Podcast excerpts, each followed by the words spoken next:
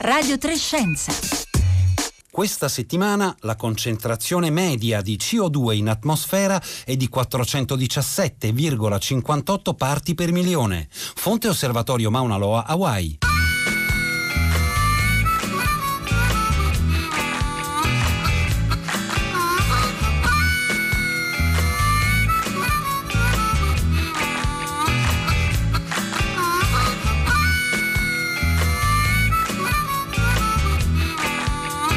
Buongiorno, buongiorno da Marco Motta, bentornati all'ascolto di Radio Trescenza quando sono le 11.30 e 40 secondi in questo istante. Come ogni venerdì avete ascoltato all'interno della nostra sigla il dato di concentrazione media della CO2 in atmosfera nell'ultima settimana, un dato che eh, ci aiuta a tenere sempre a mente come devono essere orientati i nostri modelli di sviluppo a maggior ragione in tempi come quelli che stiamo vivendo. Vi ricordo tra l'altro che sul nostro sito radiotrescienza.rai.it trovate tra le altre anche la recente puntata fatta in collaborazione col Salone del Libro di Torino con ospiti eh, David Quammen, l'autore del celebre libro Spillover, e Paolo Vineis, l'epidemiologo Paolo Vineis, sul rapporto tra crisi climatica, biodiversità ed erosione della biodiversità e salute globale e di salute, di medicina parliamo oggi, esplorando un fenomeno che eh, apparentemente è ben noto sicuramente a tutti noi, l'infiammazione, tutti ne abbiamo avuto esperienza anche solo per una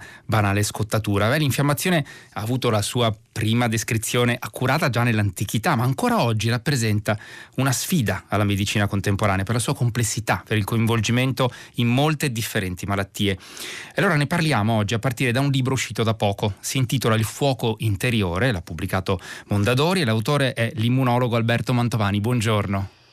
Buongiorno a lei e buongiorno alle ascoltatrici e agli ascoltatori. Siamo molto felici di riavere ospite eh, qui a Radio Trescenza Alberto Mantovani e lo ringraziamo Alberto Mantovani, lo ricordiamo, direttore dell'Istituto Clinico Humanitas eh, di eh, Milano. Allora, mh, prima anche di invocare la partecipazione degli ascoltatori a questa eh, puntata che siamo certi solleciterà molte eh, domande e interrogativi, mh, vorrei, Alberto Mantovani, partire da una frase che lei eh, mette nell'introduzione al suo libro, quando dice che l'infiammazione è una sorta di metanarrazione della medicina contemporanea. Che cosa significa? Significa che eh, con il nuovo millennio è stato largamente accettato un, cand- un cambiamento di visione, eh, usiamo il termine paradigma eh, in gergo. Eh, nel senso che eh, è stato accettato che malattie molto diverse, eh, che apparentemente non hanno niente a che fare eh, con l'infiammazione, in realtà hanno una componente infiammatoria. Per esempio il cancro, io mi sono sempre dedicato alla ricerca sul cancro, ha una connessione molto importante con l'infiammazione. Ci sono poliziotti corrotti nel tessuto tumorale, le malattie cardiovascolari, eh, le degenerazioni del sistema nervoso centrale, eh, la, uh, l'essere sovrappeso, quindi l'obesità, uh, una delle cause principali dei uh, guai legati all'obesità è costituita proprio da una risposta infiammatoria, da un tono infiammatorio aumentato. Ecco, e questo si associa alle malattie tradizionali infiammatorie, alle malattie autoimmuni ad esempio. Ecco, Alberto Mantovani ci ha già dato un quadro molto ricco, eh, complesso di tutte eh, le malattie in cui in qualche modo l'infiammazione eh, gioca un ruolo. E adesso tra poco proveremo ad addentrarci un po' eh, più in dettaglio in, eh, nella, nella, spiegazione appunto di eh, una comprensione di questa trasversalità e dei meccanismi che sono molto complessi come tutto quello che ha a che fare col funzionamento del nostro sistema immunitario che lei tante volte qui a Radio Trescenza ci ha aiutato a comprendere un po' meglio. Allora, mh, mm, chiediamo come sempre, alle nostre ascoltatrici e ai nostri ascoltatori di partecipare con eh, le domande, con i dubbi, con le vostre riflessioni, scrivendoci un sms o un whatsapp al 335 5634 296 oppure via Facebook e Twitter.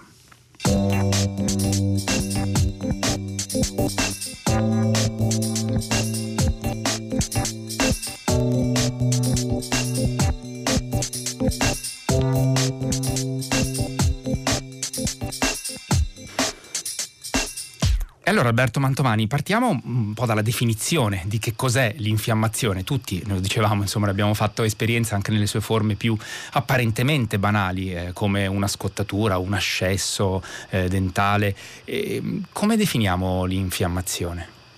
Eh, l'infiammazione è eh, la risposta eh, del nostro organismo, orchestrata dal nostro sistema immunitario, al danno eh, è una risposta, l'abbiamo sempre conosciuta come una risposta al danno fisico, lei ha menzionato la scottatura, l'abbiamo sempre conosciuta come risposta eh, a un agente microbico, eh, le infezioni, Covid. Covid è un esempio drammatico del ruolo devastante dell'infiammazione, ma quello che eh, abbiamo scoperto negli ultimi direi 10-15 anni è eh, che l'infiammazione è anche una risposta al dismetabolismo cioè alle alterazioni metaboliche, per esempio quelle che abbiamo nell'aterosclerosi, che abbiamo eh, nell'obesità.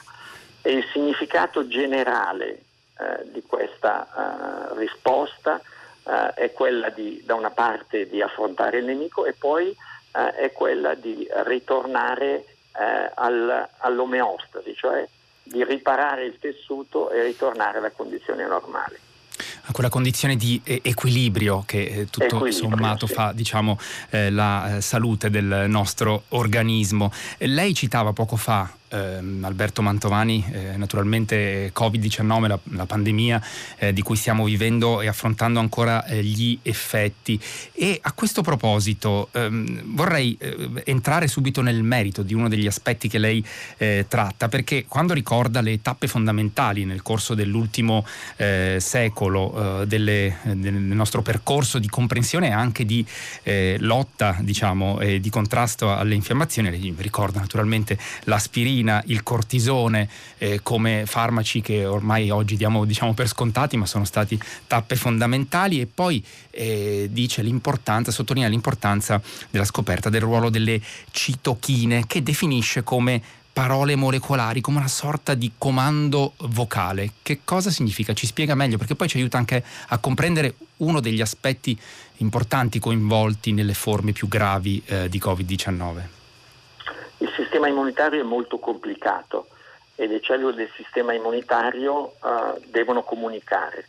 Fondamentalmente le cellule del sistema immunitario comunicano fra di loro e con uh, il mondo esterno, diciamo così, per esempio con il nostro sistema nervoso centrale, comunicano in due modi, con delle parole molecolari, uh, le citochine, che sono delle proteine, oppure toccandosi, molecole di adesione. Ecco, la comprensione eh, e l'identificazione di citochine eh, pro e antinfiammatorie delle molecole adesive ha cambiato lo scenario eh, delle malattie infiammatorie dal punto di vista della diagnosi e dal punto di vista della cura. Ecco, là, eh, in queste settimane in cui abbiamo eh, raccontato eh, tutto quello che avveniva eh, negli ospedali italiani che dovevano fronteggiare in condizioni di emergenza eh, il, il, crescere drammatico del numero di casi eh, di Covid-19 e delle forme più gravi, si è spesso citata la questione della tempesta di citochine. Di che cosa si tratta Alberto Mantovani e perché è un meccanismo che mh, proprio ci è un fenomeno che ci rimanda a quell'aspetto che lei eh, sottolineava prima dell'importanza di mantenere l'equilibrio all'interno del sistema immunitario tra risposta infiammatoria e contrappesi. Eh, il nostro sistema immunitario e la risposta infiammatoria funziona con acceleratori e freni. Eh, quando eh, i freni non funzionano più e la risposta è fuori controllo abbiamo un danno che può essere il danno devastante della sindrome da, di stress respiratorio che vediamo nei pazienti con eh, Covid-19. Eh, una serie di eh, citochine, eh, la prima di queste si chiama interleuchina 1, è in realtà un sistema molto complicato al cui interno ci sono freni e acceleratori.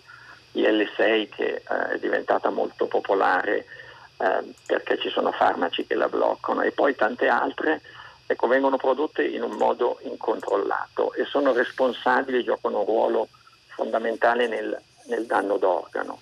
Eh, per esempio eh, facilitano anche eh, lo stato protrombotico del, dell'endotelio, eh, cioè del rivestimento dei vasi del polmone, quindi eh, i microtrombi eh, che caratterizzano la malattia.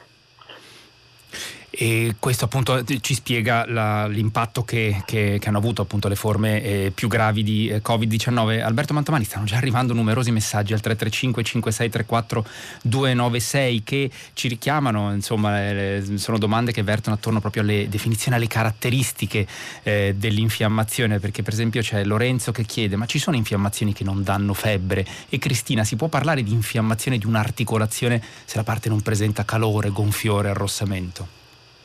Eh, sì, sono, eh, la prima domanda è ci sono infiammazioni che non danno febbre. Per esempio, eh, io ho più di 70 anni, ho 71 anni e eh, c'è una visione generale dell'invecchiamento eh, che si chiama inflammaging, vuol dire l'invecchiamento associato all'infiammazione. Eh, si alza il tono infiammatorio durante l'invecchiamento, non abbiamo la febbre, ma il tono infiammatorio è molto importante nel definire eh, se invecchiamo con maggiore o minore eh, successo.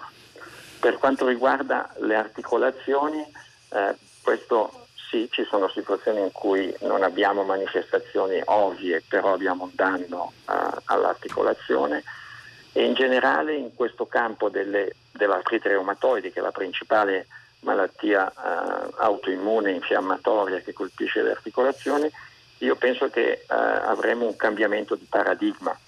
Un mio collega e amico a Londra, Costantino Pizzalis, eh, sta riclassificando eh, le artriti reumatoidi sulla base delle caratteristiche molecolari, muovendosi un po' nella stessa direzione in cui siamo mossi col cancro, in cui eh, una leucemia non è più una leucemia, ma ci sono tanti tanti tipi di leucemia.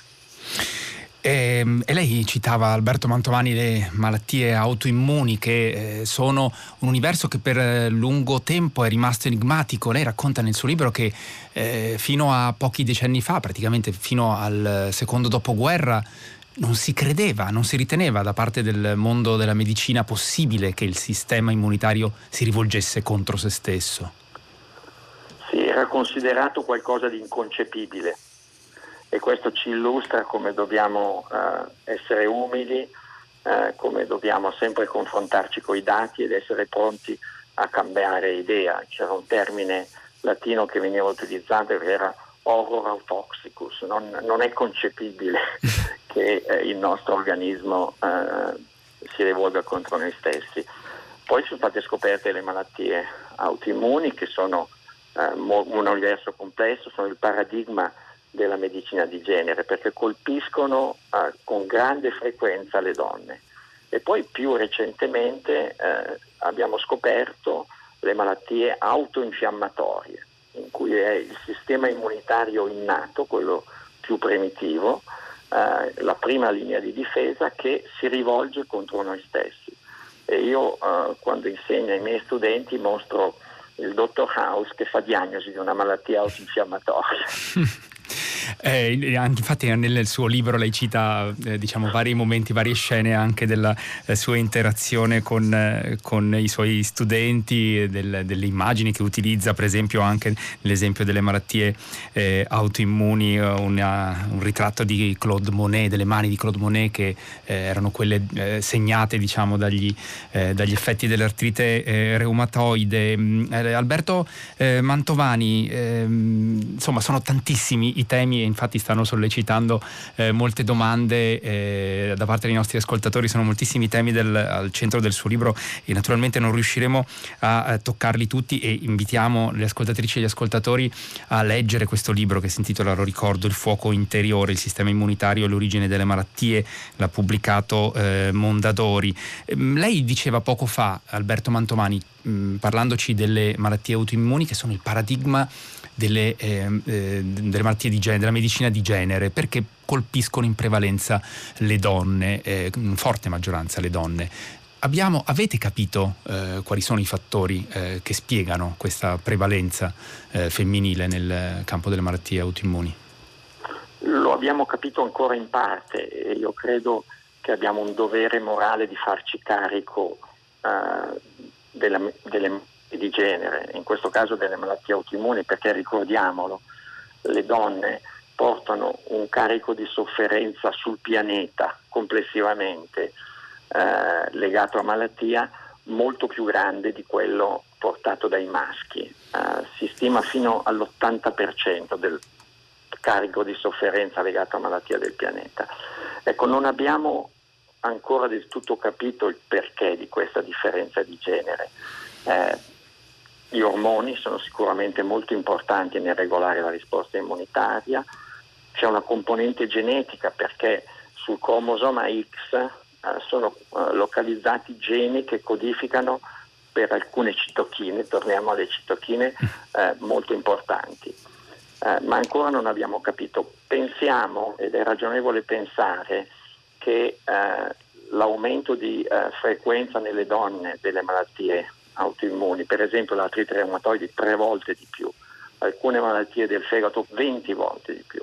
Ecco, pensiamo che sia un po' il prezzo uh, che uh, le donne pagano uh, per il fatto di avere risposte, alcune risposte immunitarie migliori degli uomini. questo pensiamo sia molto importante perché il sistema immunitario della donna deve affrontare dei problemi che il sistema immunitario del maschio non ha. Deve accettare un trapianto, eh, il feto, eh, non solo, eh, ma lo deve proteggere e eh, protegge eh, il neonato, lo protegge trasferendo gli anticorpi.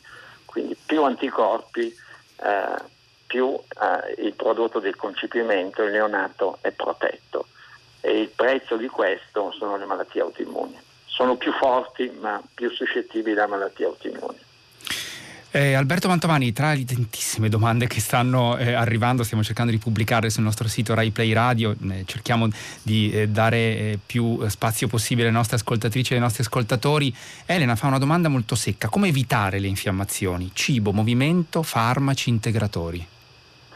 Eh, io suggerisco una, una formuletta per cui i miei quattro figli mi prendono in giro, che è 0, uh, 5, 30.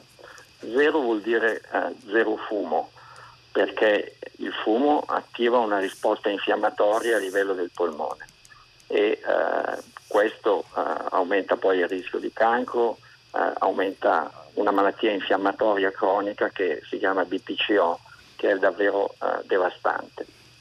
Quindi zero fumo, ma lo zero fumo aggiungerei anche zero vaping, perché uh, si è scoperto che il vaping... Quindi le, diciamo le cosiddette sigarette elettroniche. Scusi, sigarette elettroniche, mi scusi. no, si figuri, solo per accertarsi zero che sigarette capiscono. elettroniche, perché ci sono dati molto molto preoccupanti sul fatto di danni polmonari, risposte infiammatorie fuori controllo fino alla morte legate a sigarette elettroniche.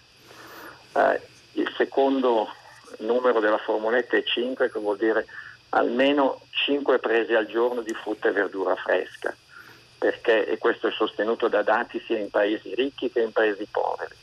Eh, e uno dei motivi è che ci sono dei principi attivi nella frutta e verdura fresca che per esempio attivano le cellule eh, che sono localizzate nelle mucose, cioè le cellule sentinella che percepiscono il danno.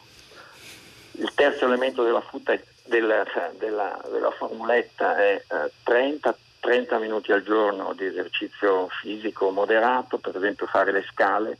Io abito all'ottavo piano e salgo e scendo a piedi quando posso. Però, non sono poche autopiani. perché l'esercizio fisico eh, non capiamo bene come, ma ci sono dati molto molto solidi che indicano che in qualche modo eserci- esercita anche il nostro sistema immunitario a usare freni e acceleratori. E poi uno strumento che costa poco ed è una bilancia. Eh, teniamo il peso sotto controllo perché il tessuto adiposo in eccesso, il tessuto grasso, eh, attiva una risposta infiammatoria. In realtà il tessuto adiposo è fatto quasi per metà di cellule del sistema immunitario. Quando siamo in sovrappeso, queste cellule ricevono dei segnali sbagliati, si attivano e attivano, alzano il nostro tono infiammatorio. È uno dei motivi per cui eh, l'obesità causa aumento di cancro, eh, malattie cardiovascolari neurodegenerazioni e malattie eh, metaboliche. Alberto Mantovani, eh, lei ci citava prima eh, la, soprattutto l'impegno, la dedizione che ha eh, messo eh, nella ricerca nel campo immunologico per la eh, lotta ai tumori. E naturalmente nel suo libro Il fuoco interiore dedica una parte anche proprio a eh, cercare di spiegare che cosa abbiamo capito del ruolo dell'infiammazione rispetto alla, allo sviluppo alla progressione delle forme tumorali nell'organismo umano e soprattutto alle prospettive che si sono aperti negli ultimi anni con eh, l'immunoterapia, e, che, che, appunto è una delle frontiere più eh, promettenti eh, davvero per la eh, cura, perlomeno per alcune eh, forme di eh, tumori. Allora, innanzitutto ci, ci, spiega perché l'infiammazione gioca un ruolo importante nel, nella genesi soprattutto nello sviluppo dei tumori. un cancro non è solo la cellula tumorale. Eh, questa è un'affermazione che adesso è ovvia, non era così ovvia. All'inizio del nuovo millennio due eh, colleghi e amici eh, negli Stati Uniti hanno cristallizzato l'essenza del cancro eh, in sei caratteristiche che erano tutte legate alla cellula tumorale, cioè la maggior parte degli oncologi pensava che il cancro fosse la cellula tumorale. Eh, io e altri, insomma, gli immunologi la pensavano diversamente Adesso c'è stato un cambiamento di paradigma accettato. Uh, il cancro non è solo la cellula tumorale, è anche la nicchia ecologica, quello che chiamiamo microambiente, che circonda la cellula tumorale. Uh, il sistema immunitario e l'infiammazione sono un componente fondamentale della nicchia ecologica in cui si sviluppa un tumore. Uh, quello che succede nei pazienti che, che vediamo, nel nostro ospedale ad esempio, eh, è che eh, all'interno del tumore vengono reclutate cellule del sistema immunitario che si comportano come dei poliziotti corrotti. Eh, aiutano la cellula tumorale a crescere, l'aiutano a disseminare e sopprimono le risposte immunitarie efficaci. Ecco, negli anni abbiamo sezionato, identificato gli acceleratori, i freni del sistema immunitario e in questo momento siamo capaci. I freni, per esempio in un cancro della mammella, vengono eh, tirati, il pedale che li schiaccia è eh, mediato dai poliziotti corrotti, da queste cellule infiammatorie, e fermare, eh, bloccare due eh, dei freni del sistema immunitario, li chiamiamo checkpoints in gergo, eh, ha cambiato la storia naturale di alcuni tumori come eh, il melanoma. Pensiamo però che ci sono in una cellula T che sono i direttori dell'orchestra immunologica, un mio collega e amico Vijay Kukro a Boston pensa che ce ne siano 35 di freni. Nelle cellule mieloidi a cui io mi dedico pensiamo che ce ne siano una decina. Quindi eh, siamo entrati in un continente nuovo, eh, tutto da esplorare sia dal punto di vista dei meccanismi di funzionamento e soprattutto del trasferimento al letto del paziente. Alberto Mantovani, vorrei dare spazio ancora un, uh, un messaggio di un'ascoltatrice Chiara, le chiedo se è possibile una risposta concisa perché poi negli ultimi minuti vogliamo dedicarci a un tema che sappiamo che le è molto eh, caro, che è quello dei eh, vaccini. Eh, sono affetta, dice Chiara, da tiroidite di Hashimoto e lichen sclerosus, due malattie autoimmuni. Non prendo mai neanche un mal di gola o un raffreddore. Mi sono chiesta più volte se queste forme di malattie autoimmuni, autoimmuni creino difese, anticorpi maggiori nei confronti di influenze, magari inclusa anche eh, il Covid-19? No, non c'è nessuna evidenza che le malattie autoimmuni diano eh, protezione nei confronti di malattie e malattie infettive. Eh, la buona notizia è che eh, però non c'è neanche aumento di suscettibilità, cioè anche i farmaci eh, e le terapie che usiamo per controllare il sistema immunitario in questi pazienti non hanno creato problemi dal punto di vista di Covid-19. Quindi il mio appello è andate in ospedale, gli ospedali possono essere eh, sicuri, ospedali come il nostro, ma tanti altri, sono sicuri, fatevi curare, non tralasciate le cure. Questo è un appello sempre importante, eh, Alberto Mantomani. Lo dicevamo, in questi ultimi minuti vorremmo dedicarci a un tema eh, di cui abbiamo parlato varie volte con lei, i vaccini, eh, perché con l'Accademia dei Lincei eh, ha curato un documento insieme a Guido Forni, Lorenzo Moretta, Giovanni Rezza sui vaccini, eh, che ora è diventato anche un libro per la nave di eh, Teseo.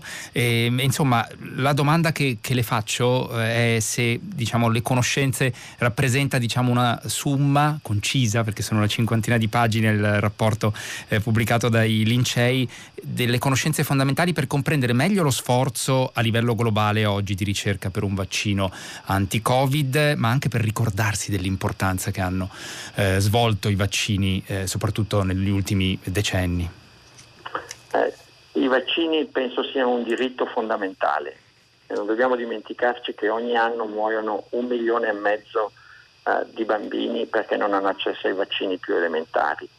Non dobbiamo dimenticare che eh, in Madagascar e in questo momento in Repubblica Democratica del Congo muoiono bambini a causa di morbillo.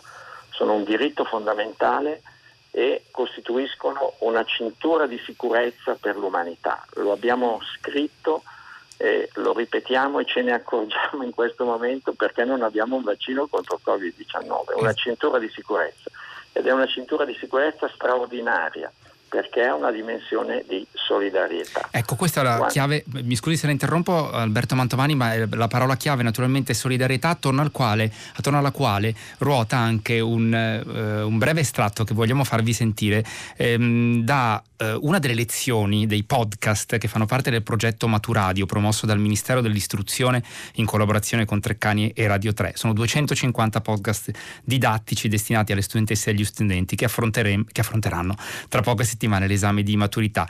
Allora, ascoltiamo questo estratto dalla eh, lezione dedicata ai vaccini che ha curato Silvia Bencivelli. Ed eccoci alla fine della storia. Io sono nata nel 1977, anno dell'ultimo caso di vaiolo al mondo. Voi probabilmente siete nati nei primi anni 2000. Nella mia vita io ho fatto 15-20 vaccini, molti quando ero piccola, e molti sono gli stessi che avete fatto anche voi, tetano per dire, difterite, poliomielite. Qualcuno l'ho fatto da grande per andare in vacanza con tranquillità, per esempio quello per la rabbia o per la febbre gialla. Oppure li ho fatti da grande per proteggere i miei cari da malattie che ogni tanto possono essere pericolose, come l'influenza. In gravidanza ho rifatto altri vaccini per la sicurezza di mia figlia. Mia figlia che è piccola piccola, ma ha già fatto una decina di vaccini e ne ha fatti di nuovi rispetto a quelli che a suo tempo ho fatto io. Lei in più ha fatto il morbillo, la varicella, l'epatite B.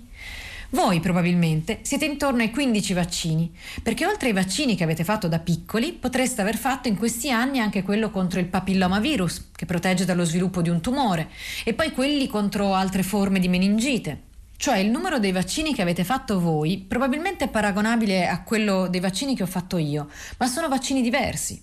I vostri nonni ne hanno fatti di meno quando erano piccoli, ma a quei tempi hanno ricevuto il vaccino contro il vaiolo che a noi, come dicevo, non è toccato.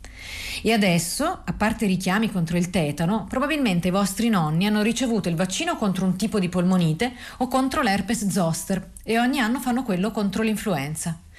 Ecco, tutti quanti noi, io, voi, i vostri nonni, stiamo partecipando alla salute della nostra collettività. Ma perché allora facciamo e abbiamo fatto vaccini diversi? Perché le malattie nella storia cambiano. Vedete il vaiolo, che ai tempi dei nostri nonni ancora c'era e adesso non c'è più. E cambiano anche le esigenze nostre di proteggerci, che in momenti diversi della vita sono diverse. Cambia il nostro organismo, cambia la nostra suscettibilità a certe infezioni, la nostra capacità di rispondere a certi vaccini e poi perché negli ultimi decenni sono saltate fuori malattie nuove e poi soprattutto sono stati inventati molti vaccini nuovi che i più anziani tra noi, io compresa, non abbiamo potuto fare quando eravamo piccoli e invece voi sì, come il vaccino contro il morbillo. Questa era la voce di Silvia Bencivelli, un estratto dalla lezione podcast di Maturadio dedicata ai vaccini. Alberto Mantovani, in una battuta, la solidarietà eh, di cui i vaccini sono eh, davvero un pilastro, la solidarietà all'interno della comunità, non è soltanto qui e ora, ma è anche intergenerazionale in qualche modo. Assolutamente, quando uh, io mi vaccino contro l'influenza penso alle persone uh, del mio ospedale con malattie croniche, molti anziani, eh, per i quali l'influenza può essere devastante. Quindi proteggo me stesso e proteggo la mia comunità. Alberto Mantovani, la ringraziamo davvero per essere stato con noi. Ricordiamo il libro di cui abbiamo parlato, Il fuoco interiore, il sistema immunitario e l'origine delle malattie, pubblicato da Mondadori eh, Editore. Grazie davvero Alberto Mantovani per essere stato eh, con noi. Siamo alla fine di questa puntata di Radio Trescenza. Grazie a Dario Corsirias, a Marco Cristilli e alla parte tecnica, da Marco Motta. L'augurio di una buona giornata a tutti.